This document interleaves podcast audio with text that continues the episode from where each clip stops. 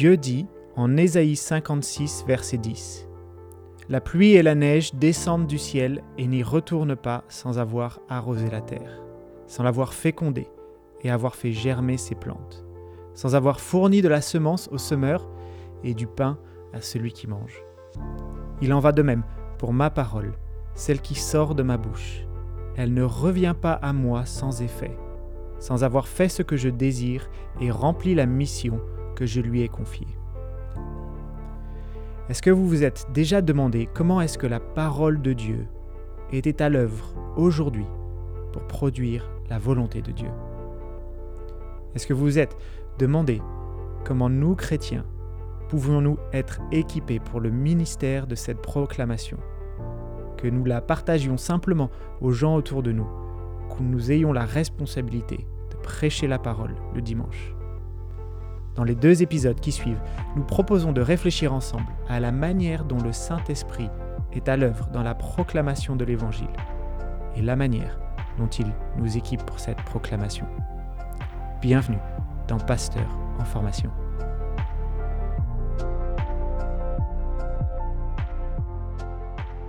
Salut, salut, bonjour à tous, c'est Valentin. Et salut, c'est Jonathan. Bienvenue à un nouvel épisode de Pasteur en formation, le podcast qui vous fait découvrir les bienfaits de la formation en théologie pour soi-même, mais aussi pour le service dans l'église locale. Alors Jonathan, euh, qu'est-ce, que, qu'est-ce qui nous ramène euh, ensemble euh, aujourd'hui? Qu'est-ce qu'on va, on va voir un petit peu dans cet épisode, ce nouvel épisode? Ouais, Épisode numéro 5, je crois. tu suis, tu suis. Ouais, ouais, je suis. on, avait, on avait parlé de théologie systématique, on avait parlé de, d'études de la Bible par thème, on avait parlé de théologie biblique, voir toute l'histoire de l'écriture ensemble. Donc on avait vu un peu la grande histoire, toute la Bible ensemble et essayer de, comprendre son message. Et aujourd'hui, ce qu'on vous propose de faire, c'est de, zoomer, euh, c'est de faire un, zoom sur une étude un peu plus particulière euh, de la Bible et, aller presque au, plus petit qu'on puisse, qu'on puisse voir, qu'on puisse étudier les mots, les phrases, euh, les paragraphes de la Bible. Et la question qu'on aimerait se poser ensemble aujourd'hui, c'est comment est-ce qu'on étudie en détail une section de la Bible, un hmm. paragraphe, une section ou même, euh, même un livre? magnifique, mais, mais euh, je dis magnifique, mais en fait c'est scandaleux ce que tu es en train de dire, Jonathan. Pourquoi? Non, non, mais je, je, rebondis dessus. On pourrait se dire, on pourrait se dire c'est, c'est scandaleux de se dire que la Bible est un, objet d'étude euh, littéraire, un objet d'étude comme n'importe quoi d'autre. On, a quand même commencé tout ce podcast en disant que la Bible c'est la parole de Dieu, mhm. euh, du Dieu vivant, c'est sa parole vivante, euh, efficace, etc. Est-ce qu'on peut vraiment l'étudier comme un, comme, un, objet d'étude? On réduit Dieu à un objet d'étude. je, pense, je pense que c'est utile du coup de, se poser la question pourquoi on, on pourrait faire ça? Et en fait, euh, c'est lié. Euh, on, se propose dans, cet épisode, mais en lien avec les suivants, euh, de faire quelque chose sur les quatre prochains épisodes, donc les, deux séries de deux, de, voir que la Bible, on, peut l'étudier, c'est un, objet d'étude, à cause de sa double paternité, on, dit des fois. c'est le fait. Qu'est-ce que ça veut dire? Ben, C'est le fait que la Bible, c'est Dieu. Il y a deux auteurs en fait. Il y a l'auteur divin, Dieu, et l'auteur humain un des versets qui, va dans ce sens, euh, c'est 2 euh, Pierre au chapitre 1, euh, versets 19 à, 21. mais surtout le verset 21 qui dit que c'est jamais par une volonté d'homme qu'une prophétie, donc une prophétie de l'écriture, il parlait de l'écriture juste avant, n'a été apportée, mais c'est poussé par le Saint-Esprit que des hommes ont parlé de la part de Dieu. Donc c'est Dieu qui parle, c'est le Saint-Esprit qui, souffle, qui, parle, qui dit ces mots, mais c'est en poussant des hommes. Donc euh, il y a l'auteur le plus important, c'est Dieu, mais il parle en utilisant euh, des auteurs humains, et d'où le fait que, et on, va voir aujourd'hui, euh, mais aussi dans un, deux épisodes, on va voir que ça, ça veut dire qu'on peut l'étudier, on peut comprendre le sens, que comme n'importe quel livre en fait, un, auteur, il a, il a un objectif, il a des moyens, il a des, des outils, il parle avec des paroles humaines qu'on peut essayer de comprendre. Et c'est ça, il faut s'appliquer à essayer de, de, le faire le, plus, plus sérieusement possible. Euh, il y a un verset dont qu'on nous cite pas mal à l'IBB, 2 Timothée 2, verset 1. Force-toi de te présenter devant Dieu comme un homme qui a fait ses preuves, un ouvrier qui n'a pas à avoir honte, qui dispense avec droiture la parole de la vérité. Ah, et, si- et si vous nous rejoignez un jour à l'IBB, ce qu'on espère, euh, vous entendrez l'expression et la prière euh, répétée à de multiples fois pour que, pour que l'on puisse euh, suer euh, sur le texte, euh, travailler et, et bien comprendre Mm. euh, les Écritures. Et d'ailleurs, ce dont on va parler cette semaine, mais aussi dans, dans deux épisodes, parce qu'on va, on va faire un peu cet épisode en, en, deux parties, dans le sens où on va couvrir une partie en fait de ce qu'on a étudié à l'IBB euh, dans cet épisode, et puis ensuite, euh, pas la prochaine fois, parce que la prochaine fois on fera un, sujet de mise en pratique, mais la fois d'après encore. Euh, ça correspond un peu à deux matières qu'on étudie en particulier en première année à l'IBB, c'est l'Institut biblique de Bruxelles, encore une fois, si c'est la première fois que vous nous rejoignez. Deux matières qu'on étudie en première année, le mardi et le mercredi au premier semestre, je me souviens, Mm. euh, qui sont l'exégèse et l'herméneutique. Voilà, deux mots que vous avez peut-être jamais entendus et c'est la première fois. Est-ce que Valentin, tu peux... Euh, tu connais l'étymologie d'exégèse, ouais, non ouais, ouais, totalement. Non, non, je, je, je rigole, mais il y a quand même, on le voit en cours, on le voit euh, dans nos cours, donc on, on va le dire. Mais juste pour clarifier, si ça fait plein de fois qu'on vous parle de, on va faire ça en plusieurs épisodes, etc. Et donc les deux grandes parties qu'on va voir, c'est le quoi. On va étudier qu'est-ce que nous dit un texte, ça c'est ce qu'on va voir aujourd'hui. Et quand on va voir ça dans, dans un, deux épisodes, on va s'attarder sur le pourquoi, hein, pourquoi l'auteur écrit ça, etc. Non, mais là pour l'instant, on veut étudier ce qu'un texte dit, c'est le quoi. Euh, ça, c'est la première des deux matières que tu disais, c'est l'exégèse. Mhm. Euh, je pense qu'en cours, on voyait ça euh, avec Robbie Bellis, mais qu'on fait de l'exégèse et pas de l'exégèse. Qu'est-ce Euh, que ça veut dire Ça vient des prépositions grecques, Ah. ek et eis. Mais c'est ek, ça veut dire hors d'eux, eis, c'est vers ou, ou à l'intérieur d'eux.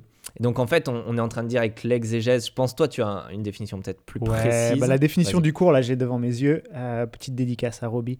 Mais l'examen attentif du texte biblique en vue de comprendre son sens. Donc, c'est un exercice de compréhension et d'écoute fait pour nous faire ralentir pour que l'on puisse écouter de manière attentive. C'est ça. Et, juste le lien avec les prépositions, c'est de dire ek, c'est-à-dire hors d'eux. On regarde, on fait sortir hors du texte son sens. On, on prend le sens du texte et on, on veut, en l'étudiant attentivement, comme tu nous as dit dans la définition, en sortir le sens.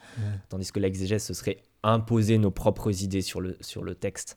On veut faire rentrer nos idées ou, ou ce qu'on a Ouais, comme présupposé dans le texte. Mais c'est pas ça qu'on fait. On fait sortir le sens du texte en l'étudiant, euh, l'observant attentivement. Super, super, super, super.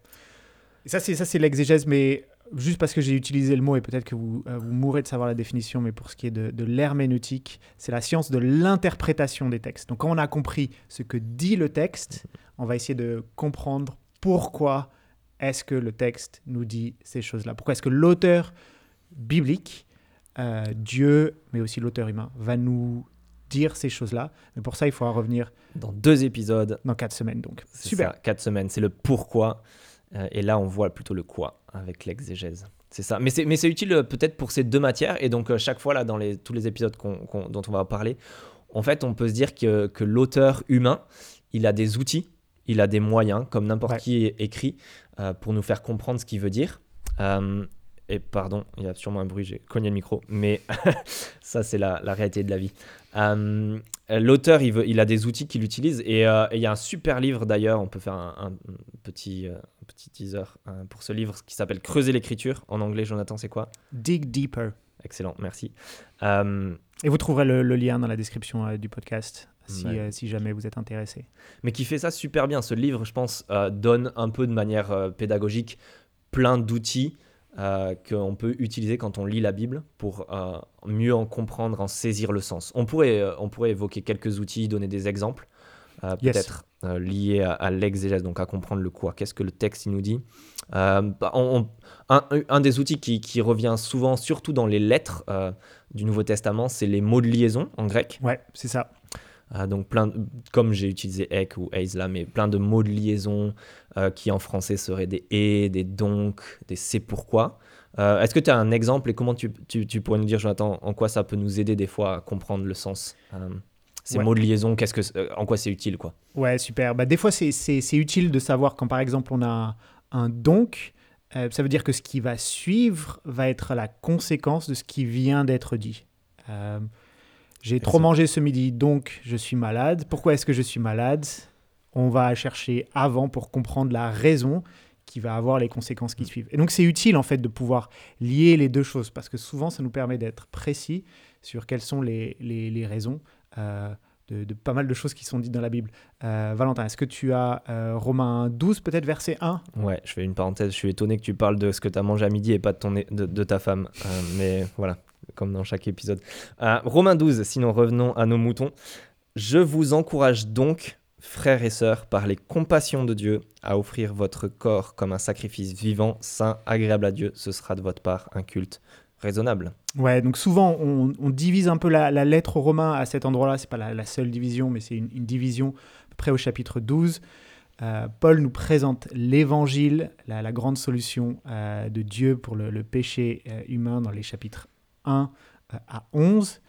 Et au chapitre 12, il nous dit c'est pourquoi maintenant vivez d'une certaine manière. Donc l'application suit euh, la, et, et- une conséquence logique du grand message de l'évangile, le message incroyable de l'évangile que Paul euh, nous présente dans les, les chapitres 1 à 11. Hmm, excellent. Et donc, il y a souvent ces mots de liaison euh, qui peuvent nous aider, quoi. Les donc, les c'est pourquoi, en effet, ou ce genre de choses. C'est très utile surtout pour couper euh, les paragraphes, peut-être les, les- les- les chapitres en sections qui sont un peu plus faciles euh, à comprendre pour les, pour les liens les uns avec les autres. Un autre, un autre outil, euh, Valentin? Ouais, un autre outil, c'est le, bah, souvent le contexte. on parle du, du Ah ah. contexte. Et c'est vrai que je pense en, en cours d'exégèse, on, on a entendu ça, mais on l'entend partout. On on l'entendra jamais assez, mais le contexte est primordial.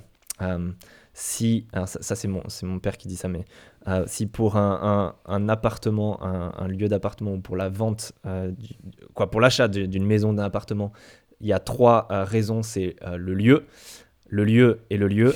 Pour l'étude d'un texte, les, trois, les trois choses principales qu'il faut avoir, c'est le contexte, le contexte et le contexte.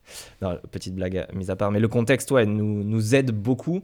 Euh, je pense qu'on on avait pris, euh, encore dans ce, dans ce cours d'exégèse, mais euh, un exemple qui est assez frappant, c'est un 1 Corinthiens 13, le Oui. texte du mariage, Jonathan. Est-ce que, est que tu veux nous en parler Parce que le Ouais, le texte du mariage. Non, c'est pas le texte, c'est pas le texte du mariage. c'est ça. Oui, le, Et- con- le contexte. ici, c'est plutôt Paul qui est, qui est pas très content avec euh, l'église à, à Corinthe euh, et qui euh, leur montre en fait que leur attitude, de manière générale, euh, sur pas mal de, choses pratiques, est en fait vraiment pas remplie d'amour à la manière dont ils, euh, dont ils se servent, dont ils mangent et dont ils négligent les autres, la manière dont ils veulent utiliser leurs dons, euh, souvent pour se glorifier eux-mêmes, prouve qu'en fait, ils n'ont pas d'amour. Et donc, quand Paul écrit 1 Corinthiens 13, en fait, il l'écrit un peu comme un idéal que les Corinthiens n'atteignent absolument pas. Et en fait, c'est pour, euh, c'est pour leur, leur faire honte qu'il Mm. écrit ça. Et c'est euh, donc, donc 1 Corinthiens 13, c'est la description de l'amour. Peut-être qu'on a, on Oui, a pris oui. ça un peu trop comme présupposé. C'est pour ça qu'il est utilisé au mariage. Et, et c'est pas, c'est pas faux et c'est bien utilisé au mariage. Mais, mais ouais, et je pense que euh, de voir le contexte proche aussi, on, on voit assez clairement euh, la section qui va du chapitre 12 jusqu'à 14. Donc les deux chapitres qui encadrent 1 Corinthiens euh, 13 montrent que c'est le contexte de l'église locale. On parle pas du contexte du couple, même si encore c'est légitime, mais l'église locale. 1 Corinthiens 12, euh, l'exercice des, dons, des ministères dans l'église qui est comme un corps où tout le monde est utile. Et 14, le but de tout cela, c'est euh, l'édification, la construction de tout le corps, de, toute l'église. Et le chapitre 13 qui est au milieu nous aide dans ce contexte. On comprend qu'il dit la chose la plus importante, primordiale euh, pour l'église locale, pour faire cette édification, etc., c'est l'amour. Ouais. Donc voilà. Donc ça, c'est un exemple. ouais, et en, ça, tu nous dis, oui, on ne on veut pas être la police et dire euh, Bah ouais. non, non, non, cette chose qui est vraie à propos de Dieu, euh, elle n'est pas dans le texte, donc tu n'as pas le droit de le dire et, et c'est faux. C'est pas du tout ce qu'on dit. Mais ce qu'on dit, c'est qu'en fait, en comprenant souvent le contexte, on arrive à mieux comprendre quelle est la signification particulière de, de telle ou, ou telle idée, concept théologique. Et parfois, ça nous aide à être, à être plus pointu et avoir des applications plus justes, euh, plus concrètes et plus pertinentes et qui vont en fait atteindre en- plus en profondeur euh, le cœur humain. Excellent. Euh, trop bien. On, on peut peut-être évoquer quelques autres petits outils qu'on a. Ouais. Est-ce que tu en as en tête? Est-ce que je peux parler du genre littéraire? On peut parler du genre Oui, littéraire. on peut parler du genre littéraire exactement. Vas-y. Ouais. Ben, c'est utile. un, un des outils, c'est de se demander quel est le, le genre littéraire de ce qu'on est en train de lire. Euh, donc, par exemple, quelque chose qui est assez. euh, voilà, un exemple qui, qui nous aide à comprendre ça dans, dans la Bible, c'est par les, les textes qui sont plutôt euh, descriptifs, on dit que normatifs, Ouais. comme le livre des actes. de se dire, c'est quelque chose où, bien sûr, c'est au final normatif. Luc, il, il a un, un message. Normatif, ça veut dire quoi pour toi, juste pour clarifier? Ouais, c'est c'est une norme, euh, une norme que l'auteur veut, veut donner. Donc, S'attend à ce que tous les chrétiens, à travers les âges, appliquent Appliquent. telle chose, par exemple. Exactement. C'est une norme, donc par exemple. euh, euh, Donc, euh, la loi dans l'Ancien Testament, c'est normatif, c'est des commandements explicites. Euh, tu ne tueras pas, voilà la norme. euh, C'est ça. Etc. Il y, a, y a y a des commandements dans le Nouveau Testament. alors genre- que les 600 femmes et 300 concubines de Salomon est absolument pas normatif. Exactement. Exactement. Merci, bon exemple. Voilà, on a un exemple du livre des actes. Mais euh, pour aller au bout de, ce livre des actes, c'est- dire Luc, il a un message à faire passer, mais il le fait en, racontant euh, ce qui se passe dans l'Église primitive, etc. Dans le livre des actes. Et c'est pas comme si tout ce qu'on voit, on devrait, on devait reproduire euh, à la lettre les miracles qu'on voit dans la main de Pierre, par, par la main de Pierre, pardon. Euh, on devait aller dans la rue et faire exactement la même chose ou ce genre de, de choses. Peut-être un, autre exemple qui, que, que j'aime bien et que j'ai en tête, c'est la caractéristique du livre des, des proverbes euh, ou des écrits de sagesse, euh, comme l'Ecclésiaste ou comme ça. Mais les proverbes, souvent, on, on connaît ça parmi les chrétiens. C'est un, un livre qui nous présente des vérités générales liées à l'observation de la vie. Donc c'est de la sagesse. On observe généralement que si on fait A, il se passe B, par exemple. Un instruit, donc un, un verset qui est connu des fois dans le milieu chr- chrétien, c'est d'instruire un enfant selon la voie qu'il doit suivre et, et quand il sera devenu grand, il s'en écartera pas.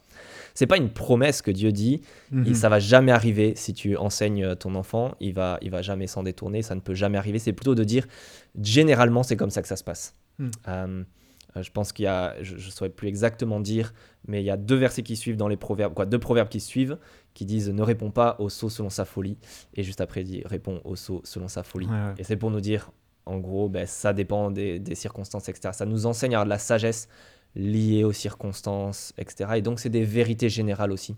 Euh, mais c'est pas, c'est pas une promesse inconditionnelle qui se passe quoi qu'il arrive. Ouais, ouais, ouais. Et puis on a ça aussi avec euh, la poésie qu'on va pas lire de la même manière qu'une lettre de Paul où il nous donne des commandements qu'on va pas lire de la même manière ou appliquer de la même manière qu'un récit d'une bataille dans l'Ancien Testament. Euh, ils vont avoir des, des, inter- des, des- des interprétations différentes, mais le, le contexte, le contexte littéraire, le genre littéraire, pardon, va nous aider à, à, à être un peu plus clair sur ce qu'on essaye de dire. Ouais, ouais, non, totalement.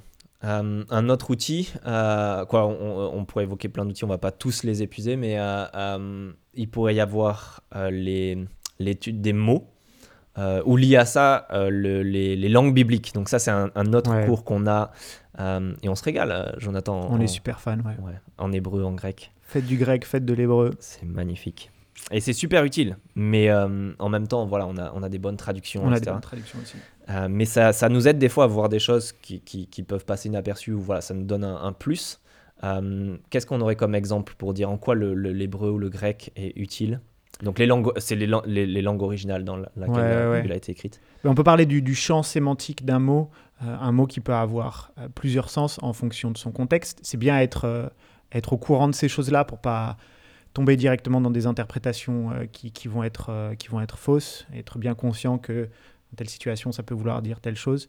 Euh, mais aussi la manière dont les auteurs bibliques vont utiliser un mot euh, qui vont être traduits de manière différente, parfois dans, nos Bibles, mais qui en fait est utilisé pour, euh, pour nous amener à, à comprendre qu'en fait, on parle de la même chose. Donc on parlait avec, avec Valentin d'un mot, d'un verbe hébreu, c'est le verbe avad, et qui a plusieurs traductions, et qu'on retrouve par exemple en euh, Genèse euh, 2.15, c'est ça, c'est ce qu'on disait, Genèse 2.15, euh, où euh, Dieu euh, instruit à l'homme euh, de cultiver le jardin en Genèse 2.15. Mais plus tard, euh, dans le Pentateuque, on le retrouve en Exode 5 par exemple, et c'est Pharaon-là euh, qui, euh, qui parle euh, aux, aux Israélites et qui leur demande de, de travailler pour lui d'une manière dans, dans l'esclavage, et c'est encore le même verbe. Et enfin, on l'a en Exode euh, 4, quand Dieu dit et demande à Pharaon de laisser son fils partir afin qu'il le serve. Encore le même mot. Cultiver, servir, travailler en esclavage, même mot utilisé. Et on voit en fait qu'il y a une espèce de compétition entre Pharaon et Dieu pour avoir le service de l'homme. Mhm. Euh, l'homme est appelé à, à le servir. Et on voit aussi, notamment plus loin encore dans l'Exode, euh, ce verbe réapparaître, mais euh, dans le service des prêtres, dans le contexte du service du tabernacle. C'est ça. Et donc on peut voir le, le lien en fait, on peut voir un lien entre le jardin d'Éden et le service du tabernacle. L'homme est appelé à, à servir Dieu. euh, et on voit cette compétition au sein du, du livre, euh, du livre de l'Exode, Mm. euh, cette compétition pour le, le service, le service de l'homme. Et finalement, Dieu qui, qui tire son fils pour qu'il aille le servir. Hmm, excellent. Je pense qu'on avait évoqué, évoqué ça très rapidement, mais en disant que c'est Moïse qui, qui écrit le Pentateuch, qui il se plaît à, montrer euh, ces liens-là en utilisant ce même mot, avad, servir, donc euh, dans le jardin, euh, Pharaon ou Dieu, euh, dans le tabernacle. Je pense à un autre juste qui peut nous encourager, c'est, euh, mais ça c'est cité, je pense, par James dans un article, donc le directeur de l'Institut ici à Bruxelles. Euh, c'est la prière qu'il y a au début de Colossiens. Euh, en fait, il y a les verbes, il c'est utile de voir qu'il y a des verbes au participe, et les verbes au participe décrivent juste euh, des sous-catégories. Euh, et donc, si on lit dans nos traductions en français, des fois on croit qu'il y a plusieurs prières en une. Euh, sauf qu'en fait, c'est une grande prière d'être rempli de la connaissance de la volonté de Dieu, toute sagesse et intelligence spirituelle pour marcher d'une manière digne de lui, du Seigneur, et lui plaire entièrement. Et après, il y a plusieurs verbes au participe qui décrivent ça, c'est-à-dire marcher d'une manière qui lui plaît entièrement, euh, marcher d'une manière digne de lui. Ça veut dire quoi? Ayant pour fruit toutes sortes de bonnes œuvres, euh, progressant dans sa, sa connaissance, euh, en étant euh, persévérant, quoi, fortifié à tout point de vue. Donc c'est juste des descriptions, mais c'est utile. On, on voit qu'il y a une grande prière et qui se décline de, de quatre manières de, de marcher de manière digne. Voilà, et ça, ça, on le voit dans le grec quand on voit les, les verbes au participe. Et d'ailleurs, euh, petit, euh, petit trailer pour la prochaine fois. La prochaine fois, on se propose euh, d'étudier un peu plus en précision des mots euh, dans, le, dans le Nouveau Testament, euh, les mots plimplemi ou pléro, qui veulent dire remplir, euh, le mot puissance, et en particulier avec, pour comprendre quel est le, le rôle du Saint-Esprit dans la, la prédication. Mais pour ça, il faudra revenir dans deux semaines. Est-ce qu'on termine par quelques applications pour nous Ouais. plus précises? Ce serait super utile. Ouais, vas-y. Euh, c'est utile donc de, de voir, on, on se dit que la, la Bible est un, un- un objet d'étude littéraire, un auteur humain qui dit ce que, que Dieu veut dire, euh, et donc on peut le comprendre grâce à des outils, des mots, etc. Euh, que- quelles applications on peut, on peut tirer de, de ça? Je pense euh, il y a, a l'application que ça, ça nous apprend. ouais, en fait, il, pourrait y en avoir plusieurs. Vas-y, si tu en as une en tête, Jonathan, je réfléchis en même temps. Non, mais j'allais dire, c'est d'abord un, challenge un peu. La Bible, c'est un livre qu'il faut qu'on qu'on apprenne à lire d'une certaine manière. On, euh, on la lit parfois un peu trop vite, on la lit parfois hors contexte et on la lit parfois avec nos propres idées qu'on essaie de, de trouver dans le texte. Euh, L'exégèse, euh, c'est une matière en particulier qui nous invite à ralentir, Hmm. à vraiment peser le poids des mots et à voir que ces textes ont été écrits avec beaucoup de soin euh, et donc en prenant le temps de l'étudier patiemment, c'est à ce moment-là en fait qu'on en tirera le, le bénéfice euh, maximum quand on comprend euh, le contexte, Hmm. quand on comprend euh, le, le sens des mots, quand on comprend la, la logique de ce qui est dit, en fait, on en tire à ce moment-là euh, toute la richesse. L'idée, c'est de creuser l'écriture, c'est dans le sens afin de trouver le trésor. Euh, Mm. C'est euh, de trouver à quel point c'est un, c'est un trésor. C'est pas juste une activité qui plaît aux théologiens pour avoir. pour, pour se faire pour rigoler et pour avoir des Mm. théories non non non c'est vraiment pour tirer au maximum les trésors qu'on peut y trouver super encourageant. Ça veut dire qu'on est en train, en, en apprenant à mieux lire, on, on, a- on apprend à mieux comprendre ce que Dieu est en train de nous dire. Donc c'est hyper euh, utile.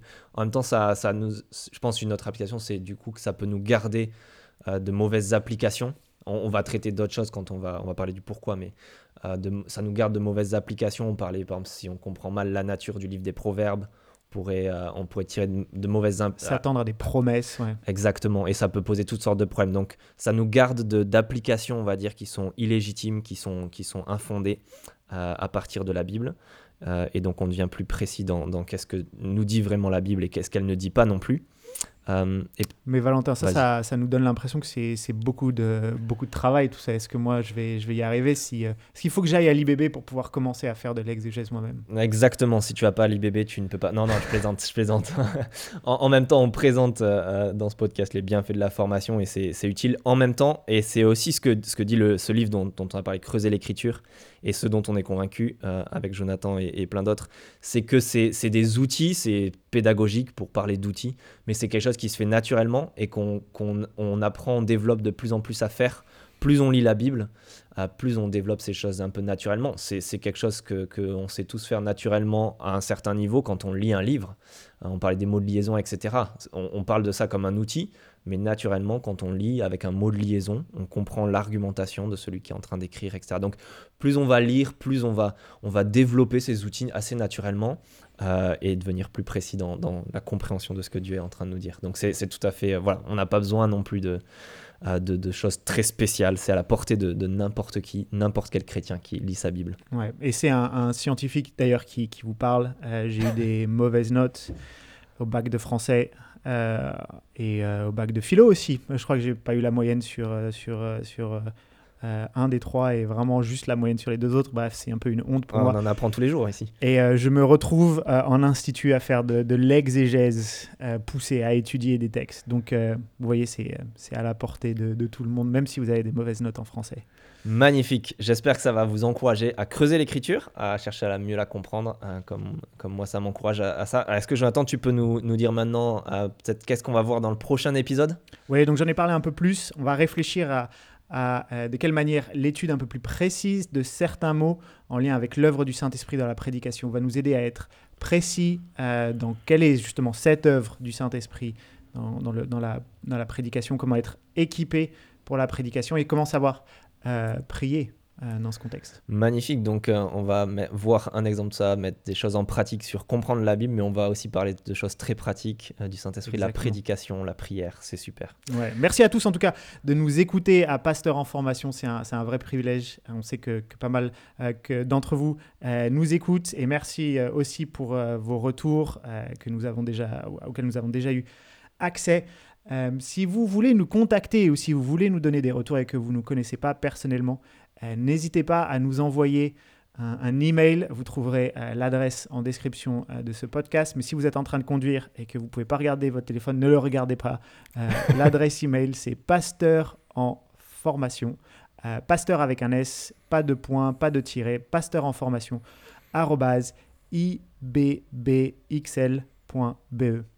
Magnifique. Merci euh, Jonathan. N'hésitez pas à écrire. Et puis on se retrouve dans deux semaines alors. On se retrouve dans deux semaines. Allez, bye bye. Bye bye.